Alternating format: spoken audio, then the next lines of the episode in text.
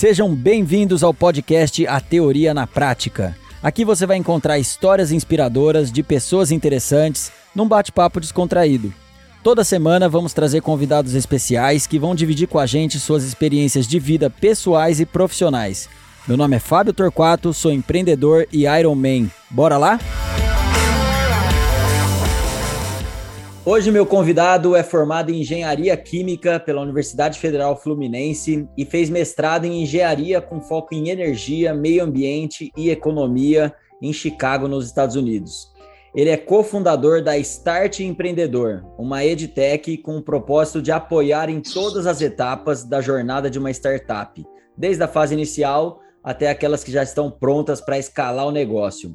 Vou conversar com o Fernando Sena. Bem-vindo, Fernando. Valeu, Fábio. Um prazer grande estar aqui, cara. Maravilha. Eu que agradeço, porque eu estava comentando com você antes aqui, é sempre um prazer poder falar com empreendedores. E Fernando, para a gente começar, eu queria que você contasse um pouquinho da sua trajetória aí. Fala um pouco do caminho que você percorreu até chegar ao empreendedorismo. Cara, muito legal essa pergunta, porque acho que o meu caminho ele não foi tão óbvio.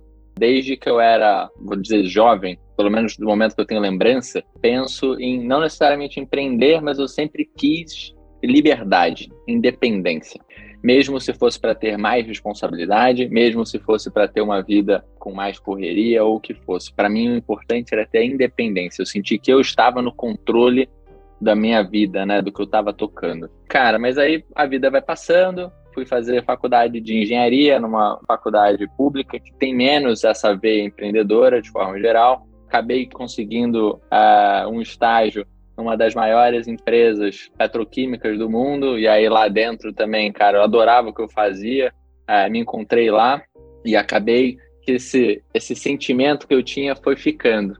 Mas em 2014 consegui essa bolsa é, de estudos integral para fazer esse mestrado profissional nos Estados Unidos, e ali, cara, foi o meu momento de virada, porque estava sozinho do outro lado do mundo, longe de, to de todos, e acho que foi o momento que eu busquei me conectar comigo mesmo. E aí, nessa viagem de conectar mais comigo mesmo, com a minha essência, aí usei meditação, yoga e várias outras ferramentas que me ajudaram nesse processo, eu comecei a perceber que uma coisa aqui dentro de mim, cara, que falava, velho, você tem que fazer alguma coisa, você tem que deixar um legado mais forte no mundo, cara. Com o que, que você está trabalhando? Qual que é o teu propósito? E aí, todas essas provocações acabaram fazendo com que em um determinado momento eu tivesse essa minha virada e identificasse que eu queria começar o meu próprio negócio. E aí, não por acaso, eu estava participando de, um, de uma conferência em Los Angeles na época de estudantes brasileiros pensando dores do Brasil. Eu estava dentro de um grupo de sustentabilidade e naquele dia me veio essa eu não gosto nem de falar que foi como se fosse uma ideia, uma virada, porque eu acho que não existe a virada, existe o processo, e aí no uhum. final desse processo tem a virada, mas rola muita coisa antes da virada de fato acontecer. E aí, naquele momento, eu falei, cara, é isso aqui, ó, é alguma coisa relacionada à sustentabilidade. E aí, quando eu voltei para o Brasil em 2016, para mim já foi um no-brainer, já comecei a estruturar o negócio. E aí a minha primeira empresa era uma empresa basicamente de engenharia, eu costumo dizer que era uma empresa tradicional de engenharia. Então a gente fazia projetos de energia solar para empresas e residências. Isso foi 2016. Passado mais ou menos um ano de empresa, cara, eu já estava percebendo que, velho, não é isso aqui que vai preencher o meu propósito, que vai preencher o meu objetivo. Eu quero escalar mais, eu quero chegar mais longe, eu quero levar essa sustentabilidade para mais pessoas. E eu fui identificando principalmente quatro objeções para esse negócio que me impediam de conseguir de fato escalar, que era basicamente o fato de ser caro, de não ter financiamento, das pessoas morarem de aluguel ou então em apartamento. E aí, cara, eu busquei fazer o limão da limonada, né? Eu acho que esse foi um grande aprendizado, o meu, provavelmente o meu primeiro grande aprendizado como empreendedor, que foi eu não tenho que fazer o que eu quero fazer, eu tenho que fazer o que eu percebo que o público que eu quero atingir precisa. E aí, naquele momento, eu usei essas quatro objeções para se tornarem premissas de um novo produto. E ali a gente pivotou completamente o modelo de negócio. Em paralelo a isso, eu tinha passado já por três acelerações, e aí isso me abriu os olhos para o mundo de tecnologia. Então, quando a gente pensou já esse novo produto, a gente já pensou com essa veia de que precisa ser de base tecnológica para a gente conseguir escalar. Então acabou que uns seis meses depois desse do início desse pivô, dessa mudança de rota, a gente lançou a primeira plataforma de compartilhamento de energia do Brasil, que era a Órbita, onde basicamente o que a gente fazia era alugar telhados ociosos em áreas urbanas, a gente colocava a energia solar lá e a partir daí a gente gerava energia para os nossos clientes. E aí os nossos clientes conseguiam optar por usar energia limpa, pagando 10% mais barato sem nenhum investimento inicial, independente de onde moravam. Então, isso ficou, de fato, dentro das premissas iniciais. E aí que a gente realmente deu o pulo. Né? Em duas semanas, a gente tinha algumas milhares de pessoas já na lista de espera, enquanto o nosso piloto estava rodando.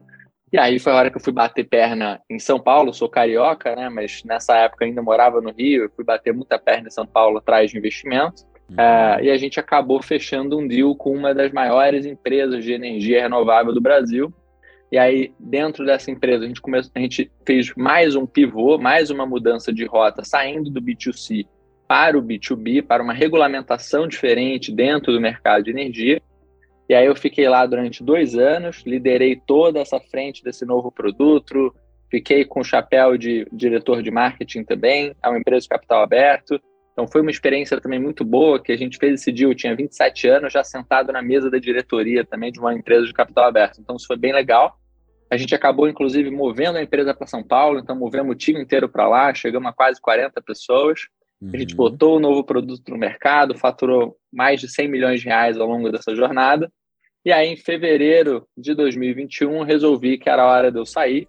E aí, naquele momento, eu fiz meu exit, né? Tive meu momento de liquidez e sair. E aí, a partir daquele momento até agora, né? Nesse mais ou menos aí um ano e meio, eu comecei de uma maneira informal a apoiar outros empreendedores. Então, uhum. vinha chegando até mim, né, indicação de, cara, poxa, esse cara aqui tem um projeto legal, mas ele não sabe como fazer, ajuda ele, e por aí vai. E aí, em algum determinado momento, eu falei, cara, deixa eu produtizar isso aqui, porque por mais que eu ame ajudar outros empreendedores, velho, e eu acho que eu me conecto muito com isso com você, Fábio, Cara, uhum. eu posso falar sobre empreendedorismo durante horas, a gente pode virar à noite conversando sobre isso.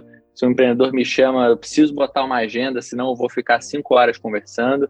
Então, realmente tem um tesão muito forte, cara, de ajudar outros empreendedores, principalmente ajudando a não fazer as cagadas que eu cometi ao longo da minha jornada, que não foram poucas, foram muitas cagadas. Comecei do zero, com um empréstimo, é, foi um monte de coisa cagada, quase fali várias vezes e várias tomadas de decisão também errada que eu tomei me custaram algumas dezenas de milhões de reais. Então eu gostaria de poder ajudar outros empreendedores a não passarem por isso. Mas não é o meu propósito criar uma empresa de educação.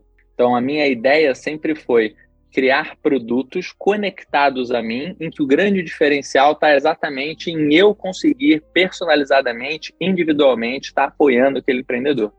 Então, a Legal. partir daí, a gente acabou produtizando e criando a Start Empreendedor. Uhum. colocamos lá um curso online para quem está começando ou para quem quer começar ou não faz ideia de como começar.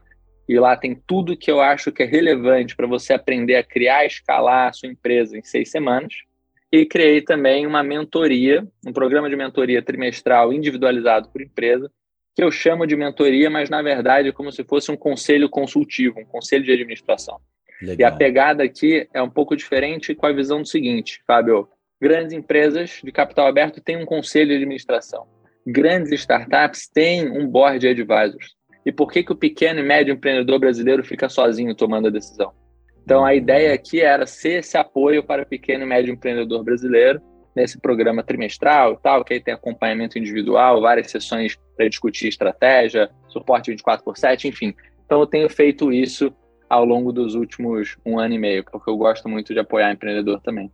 Muito legal. E Fernando, você passou por todas as, as etapas aí do empreendedor. Então, você criou a empresa, pivotou, é, vendeu e saiu. Então, você, chegou a passar por todas as etapas. Isso é legal e, e isso te credencia muito bem para você poder hoje ajudar outras pessoas, porque você já fez, já passou por todas as etapas. E aí, nesse processo todo, claro que a gente erra para caramba, vai aprendendo, e eu queria que você falasse o seguinte: se principalmente no começo, quando você começou a empreender, Teve muita teoria e prática ou algum dos dois prevaleceu?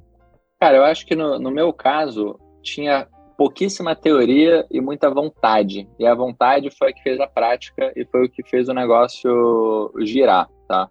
Uhum. É, na época, apesar de eu ter feito um mestrado profissional com várias cadeiras de business, né, várias matérias de business ao longo do, dos dois anos, esse tipo de coisa não te prepara para o que a jornada empreendedora vai exigir de você. Né? Então, uhum. quando eu uhum. comecei, cara, eu não sabia como é que eu é, criava o melhor funil de conversão para o negócio, quais eram os canais que eu tinha que estar, como é que eu fazia para vender, quem eram os parceiros que eu precisava ter dentro do negócio, que gateway de pagamento eu vou usar, o que, que é isso? Então, assim, liderar pessoas, gestão, cultura, velho, isso aí não era o tipo de coisa que, que eu dominava. Então, foi muita prática que veio né, oriundo dessa vontade que eu costumo dizer que é o empreendedor incansável, não incansável porque ele não cansa, mas incansável porque ele não desiste.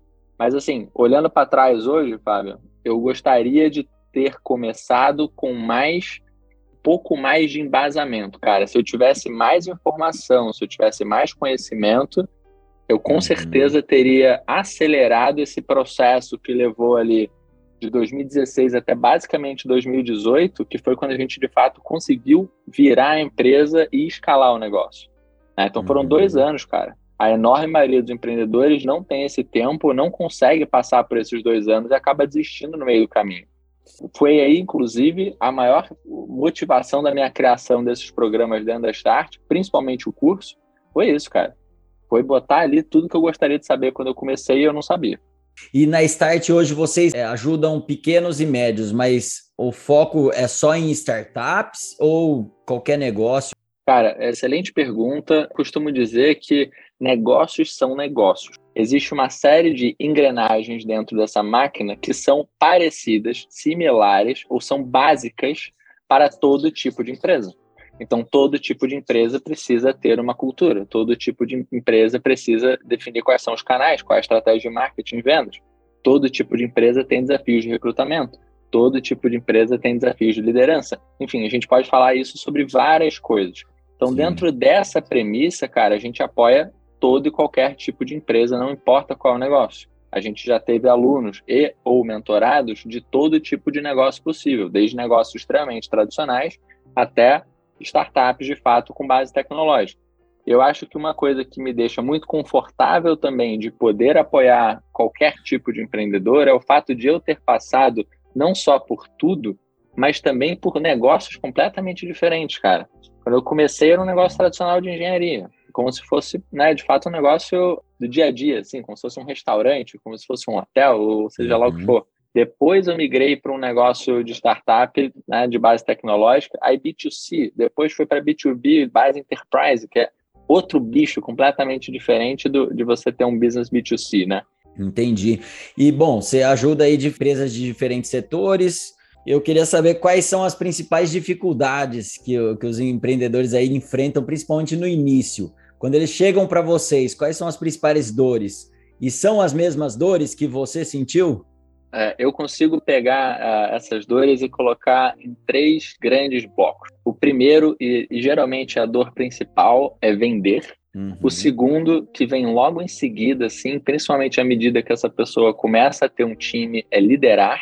E o terceiro, aí já estamos falando de um estágio um pouquinho mais avançado, é levantar capital.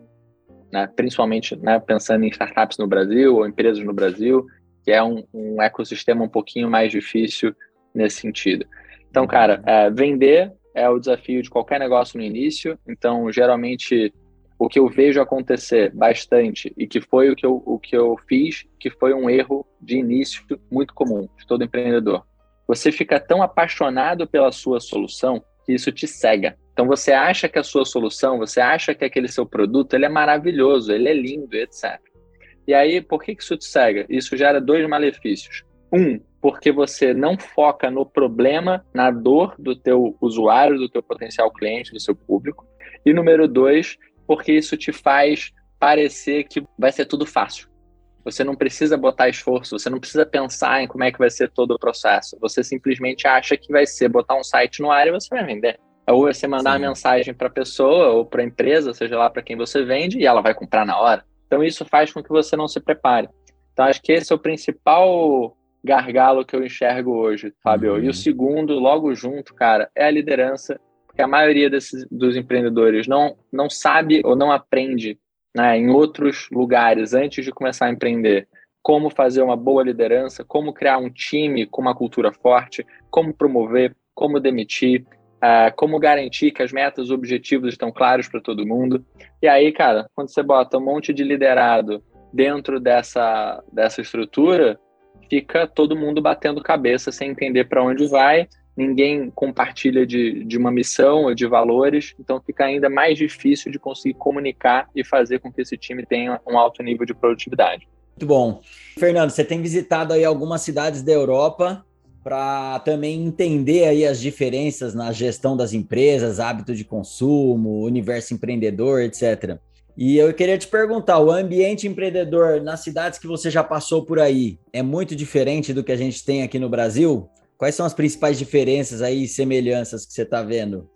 Acho que essa é uma excelente pergunta. Quando eu vim, eu tinha uma expectativa e aqui eu estou tendo uma outra visão das coisas. Uhum. E aí cabe dizer que, apesar de ser Europa, no final das contas, são países completamente diferentes que têm suas próprias culturas. Então, o que eu consigo enxergar é que tem coisas que variam de cidade a cidade que a gente está passando, e tem coisas que são mais gerais, mais amplas, em comum para todos. A gente já passou por Lisboa, Porto, Barcelona, Paris, Amsterdã, Londres, agora estou em Berlim, mas ainda vou passar em Milão.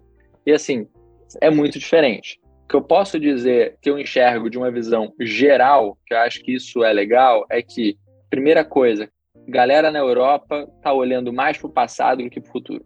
Então, acho que isso foi uma coisa que eu percebi em todo lugar que você vai. Eu acho que até pela própria energia do local, das estátuas, dos monumentos, dos museus, etc., existe uma energia naquele lugar de olhar para o passado, de reverenciar o passado, ao invés de você estar olhando para o futuro. Acho que essa é uma coisa. A segunda coisa é que existe uma coisa de das pessoas aqui buscarem qualidade de vida. E aí, nessa busca por qualidade de vida, é um erro comum em achar que o trabalho é um inimigo para a qualidade de vida. Isso acontece no Brasil também, eu consigo perceber isso acontecendo no Brasil, mas aqui, cara, eu acho muito forte.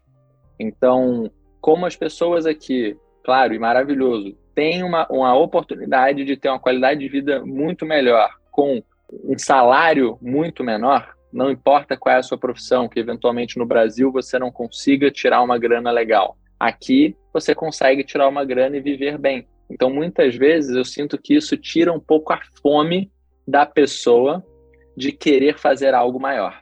Então, uhum. vários dos lugares que eu visitei, por exemplo, cara, você ia em rede de coworking e, cara, fecha às 5 da tarde. Aí você fala, poxa, mas como assim fecha às 5 da tarde? Não, às 5 da tarde, porque a gente tem que fazer outras coisas, a gente tem que viver. Então existe essa visão, percebi isso em muitos lugares aqui, de que o trabalho é uma coisa negativa e vai contra a qualidade de vida.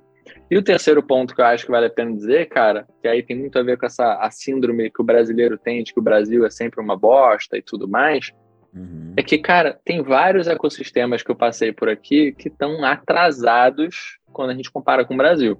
Então, vou pegar um aqui, que é provavelmente o que mais gera, não comparação, mas mais desejo para brasileiros, que é Portugal. Né? Tanto pela facilidade pela língua, uhum. o time zone também, que é, que é um dos melhores da Europa. E, cara, você vai para Lisboa, por exemplo, que é o centro, é a capital de Portugal, é o centro onde as coisas acontecem em Portugal, é onde todo mundo fala que está bombando, até porque é a sede do Web Summit, né? Todo novembro acontece lá. Mas, cara, não tem redes de coworking forte. Só para você ter ideia, a WeWork está abrindo a primeira unidade agora lá. E uhum. só como comparação, ela tem, em várias outras cidades dessa da Europa, tem entre 6 e 8 unidades, e em Londres tem 51 unidades da WeWork. Então, é, uma, é, é um dos fatores que você consegue começar a avaliar, cara, se não tem tanta presença de coworkings no lugar, é porque talvez não tenha essas empresas da nova economia que, que valorizam a, a, flexibilidade, etc., acabam estando hospedados em, em coworkings, né? Mas tem várias outras coisas, assim, você não consegue encontrar muitas aceleradoras, né? Eu, particularmente, lá vi uma ou duas aceleradoras, sendo uma pública. Você não tem um índice relevante de funding, ou seja, de disponibilidade de capital. Uh, você não tem tanta, tanto talento lá até porque tem uma fuga de talentos em Portugal exatamente por conta do nível de salário que tem lá versus o nível de salário europeu. E aí você tenta contratar a gente lá, por exemplo, de marketing, especialista em inbound marketing. Cara, não tem. Você tenta contratar alguém lá que é especialista em sales, cara, outbound, não importa, inside ou outbound sales, não importa. Cara, não tem. E por que que não tem? Porque o trabalho que aconteceu aqui no Brasil, com grandes startups que foram crescendo e hoje são scale-ups e tal, estão, sei lá, em nível pré-IPO, e que formou muita gente dentro dessas verticais que são importantes para qualquer negócio, não tem lá.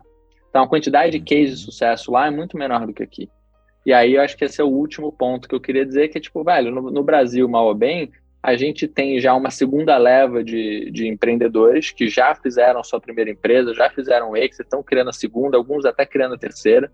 A gente tem várias dessas empresas que ficaram gigantes e aí depois que elas ficaram gigantes, produziu uma série de novos, novos empreendedores também. Então, por exemplo, o Nubank ou o 99, né, que o pessoal até brinca, né, do Brasil, da máfia do 99, porque o que tem de gente que saiu, que é ex-99, que saiu e criou empresa no Brasil, criou novas startups, que estão agora também revolucionando, já criando no sistema cascata, é enorme. Então você não vê isso acontecendo em vários desses lugares.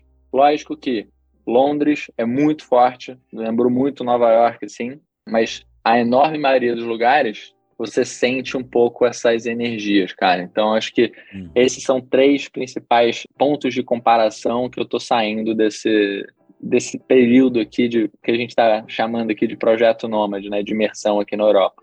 Tem uma coisa também que acho que o brasileiro, essa veia empreendedora do brasileiro, ela está muito ligada também. Eu estava conversando isso num outro episódio sobre a questão da inovação, né? De você ter que se virar ali para fazer o negócio. Então, e o uhum. brasileiro tem essa pegada de workaholic, né?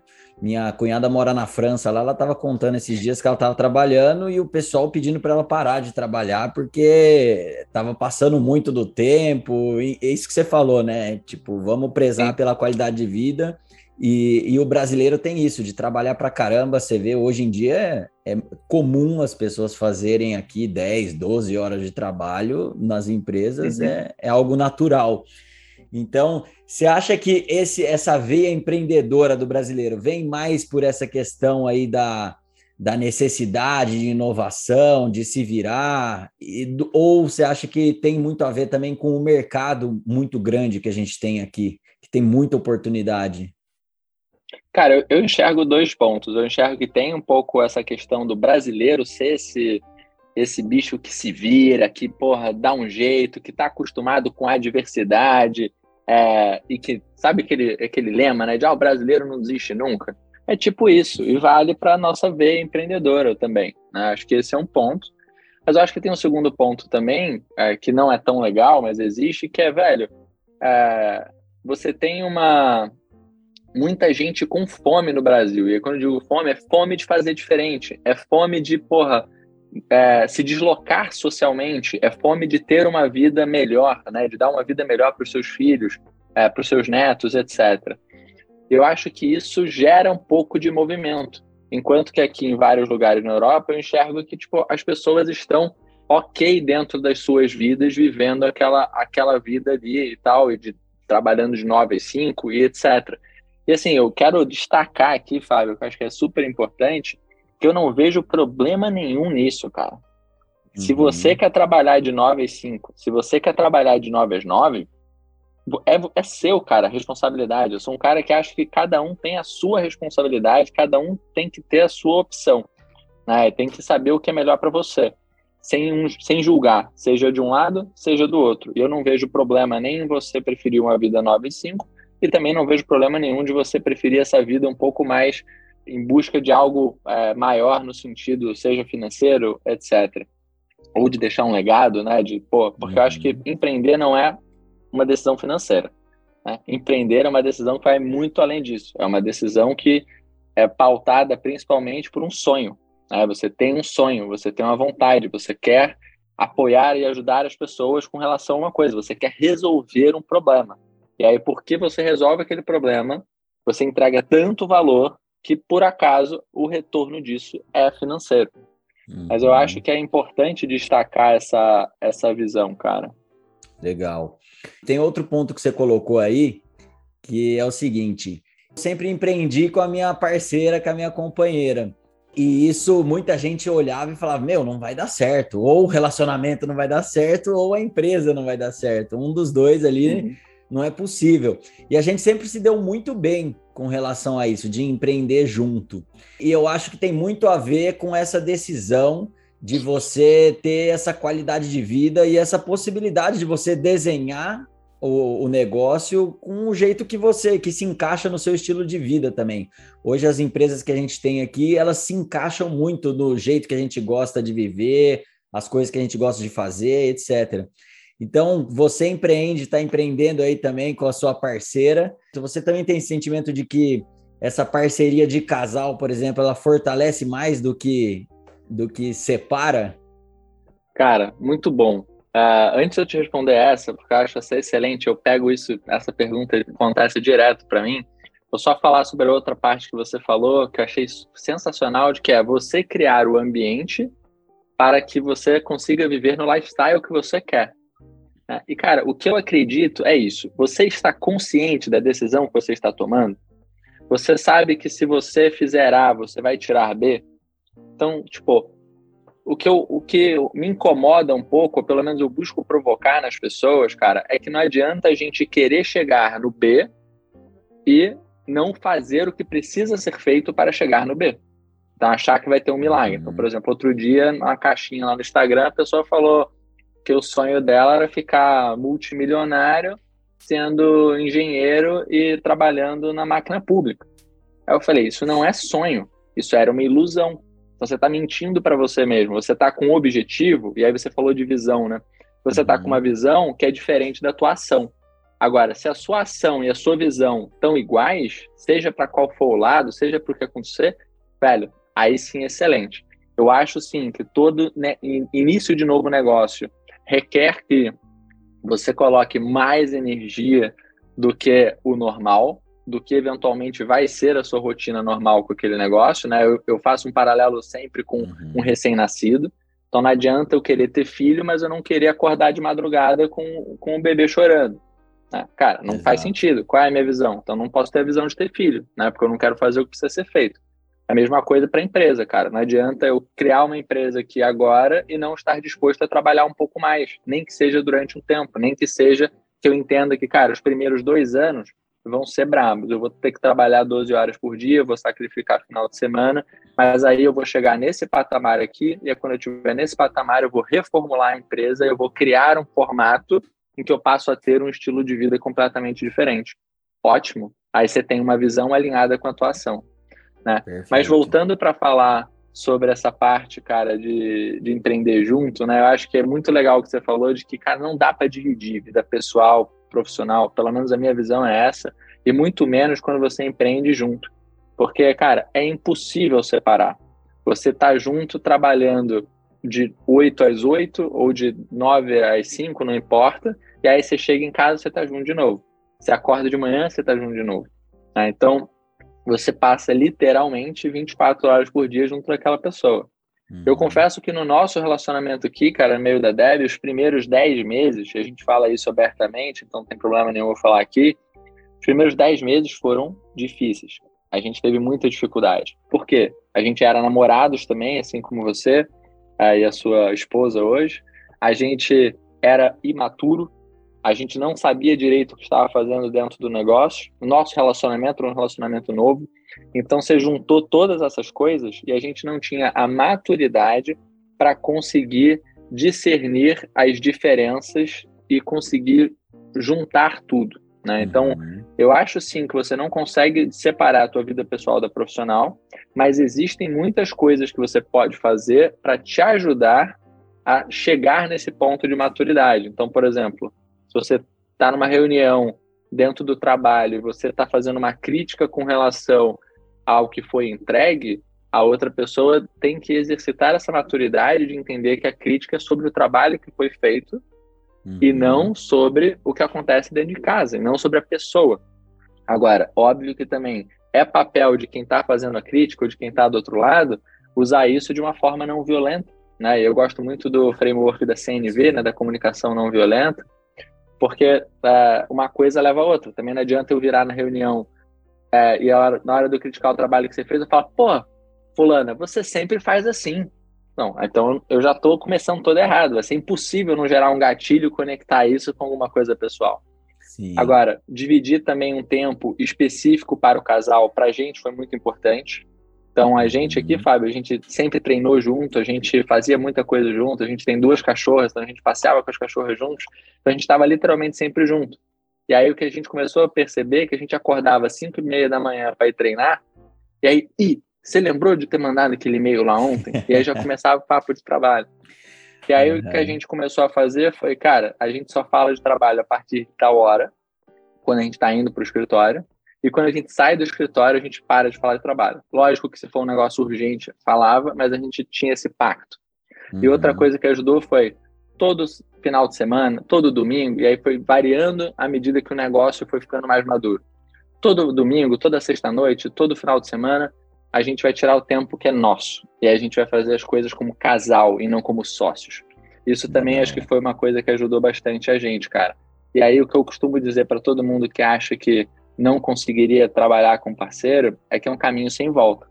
Depois que você aprende isso e enxerga o benefício de você estar tá trabalhando junto com uma pessoa que compartilha dos teus valores dentro de casa e nos negócios, cara, isso gera um nível de empatia, isso gera um nível de alinhamento que vocês viram basicamente indestrutíveis juntos. Exato. Então, a minha visão é essa, cara, que é maravilhoso e hoje, mesmo já tendo saído da vendida a outra empresa que a gente criou junto, a gente criou a Start junto novamente agora e provavelmente quando for criar uma próxima vai criar junto. E é isso, né, cara? Na verdade, a vida do empreendedor ali, todo mundo fala isso e, e é muito verdade, que é muito solitário, né? Então você depende muito do apoio da, das pessoas que estão à sua volta também. E se essas pessoas estão ali junto, comprando o sonho junto, vivendo junto, acho que é um negócio que ajuda muito, principalmente no começo do negócio ali, de, de na questão de ter um apoio mesmo, sabe? De você não estar tá sozinho ali no negócio. Total. Muito legal. E, Fernando, para a gente finalizar, eu queria que você deixasse, você já deixou vários insights e aprendizados aí para gente, mas eu queria que você deixasse um ou dois aí que você teve na sua trajetória profissional que foram muito importantes para o seu crescimento. Ou seja, como empreendedor, o que, que você gostaria de ter sabido antes de ter começado e que iria te poupar aí tempo e dinheiro? Uma, eu acho que é bem prática eu quero bater nessa porque estou comprometido a fazer os empreendedores darem certo, que é valide muito bem a sua ideia. Não se apaixone pela ideia, se apaixone pelo problema, faça um bom discovery, ou seja, uma boa descoberta, entenda exatamente o que, que é o seu, que o seu público quer, desenhe a jornada do seu público, entenda como que o seu, como que você cria um produto que enderece as necessidades desse público com os requisitos que esse público tiver, com as objeções que esse público tiver. Não tente achar que a sua solução é maravilhosa e que você vai entubar essa solução. Se você entende isso que eu estou falando agora e você foca e cria uma solução depois que você entendeu muito bem o problema, a chance de você alcançar o product market fit rápido e crescer é muito grande. Inclusive, tem uma pesquisa do CB Insights que fala que o segundo maior motivo de startups e novas empresas falharem é porque elas não adressam uma necessidade de mercado, ou seja, elas criam uma coisa que o mercado não quer. E isso é exatamente o que eu falei aqui, a pessoa não validou o problema, se apaixonou pela solução. Tá? Essa é muito prática, que mata aí quase metade dos negócios que estão iniciando. Legal. E a segunda, cara, que aí é mais filosófica, mas que foi super relevante para mim ao longo da minha trajetória, é que a jornada é feita de altos e baixos. Empreender é uma montanha russa, e ao mesmo tempo que é uma montanha russa, é uma maratona numa corrida de 100 metros. É, o que isso quer dizer? Isso quer dizer que você precisa estar preparado para lidar com esses altos e baixos e entender que isso faz parte. Quando você estiver lá dentro do teu período de baixa, você entender que aquilo ali faz parte, que outros empreendedores passaram por isso. Eu passo por isso todos os dias até hoje, mesmo já estando empreendendo há sete anos, e faz parte do processo. Não desista porque ficou difícil. Entenda que é o alto e baixo natural da jornada. Contanto que você tenha decidido empreender pelos motivos certos, porque aquilo ali está alinhado com você, porque de alguma forma está conectado com o seu propósito, porque aquilo ali te mexe com você, te dá tesão e você quer ajudar verdadeiramente as pessoas, cara, fica muito mais fácil lidar com esses altos e baixos, ser resiliente, ser incansável, continuar batendo na tecla quando isso tudo está claro. Então, acho que eu gosto bastante de falar disso, é, Fábio, porque é muito comum, inclusive a gente estava falando um pouco antes de começar a gravar aqui sobre a questão dos gurus, né, principalmente nas redes sociais. Eu acho que é muito comum as pessoas venderem a facilidade. Né? Principalmente, isso vende muito aqui para o brasileiro, porque o brasileiro, em geral, culturalmente, gosta do atalho. Né? Então, é, quando você vende facilidade, as pessoas tendem a comprar. E aí, quando as pessoas vendem que a jornada empreendedora é fácil, ou que é fácil você ficar milionário, ou que é fácil você fazer sua empresa crescer, ou é fácil você faturar milhões de reais, isso é mentira. Isso é bullshit. Por trás disso existem anos e anos de trabalho, altos e baixos, frustrações, dias que você vai querer desistir jogar tudo pro alto, mas que se você persistir, você chega lá. Eu acho super importante dar essa clareza, dar essa luz para o empreendedor não ficar se achando um ET. Né? Só eu passo por isso e tal. Não, todo mundo passa. Essa verdade tem que ser falada, é, é, isso mesmo. E as pessoas só gostam de compartilhar o sucesso, né? Os fracassos ninguém ninguém gosta de falar. Então, para quem está de fora, parece tudo maravilhoso, tudo bonito, romântico. E Exato. a gente está aqui justamente para desmistificar isso e mostrar o que acontece na prática também. Show de bola. Perfeito. Fernando, quer deixar aí suas redes sociais da Start? Como é que a gente encontra vocês? Eu estou bastante ativo no Instagram, é Nando Sena, Sena com dois N's. É, gero conteúdo todo dia lá, feito de empreendedor real, da vida real, para empreendedor também da vida real, sem bullshitagem, sem ser super-herói, mostrando a realidade. E aí tem o site também da Start, para quem quiser conhecer o curso ou então o programa de mentoria, que é startempreendedor.com. Fernando, muito obrigado pela sua participação, pela bondade em compartilhar esses conhecimentos. Pessoas eh, de sucesso, elas têm essa obrigação moral aí de compartilhar como foi o caminho e não, como a gente falou agora, não ficar vendendo facilidades, mas mostrar um pouco da sua trajetória, o que aconteceu com você e certamente isso vai inspirar várias outras pessoas a chegarem lá também. Então, obrigado por ter aceito o nosso convite e estar tá aqui com a gente. Eu que agradeço, cara. Foi um prazer, sempre bom falar de empreendedorismo e melhor ainda se eu conseguir ter inspirado ou tocado o coração de um empreendedor que escutou isso aí. E para você que está até agora com a gente, espero que tenham gostado. Mande para os amigos e siga nosso perfil no Instagram, arroba a Teoria na Prática Oficial e no YouTube. Lá vocês vão acompanhar os bastidores e insights das entrevistas, além de sugerir convidados e temas. Até a próxima, valeu!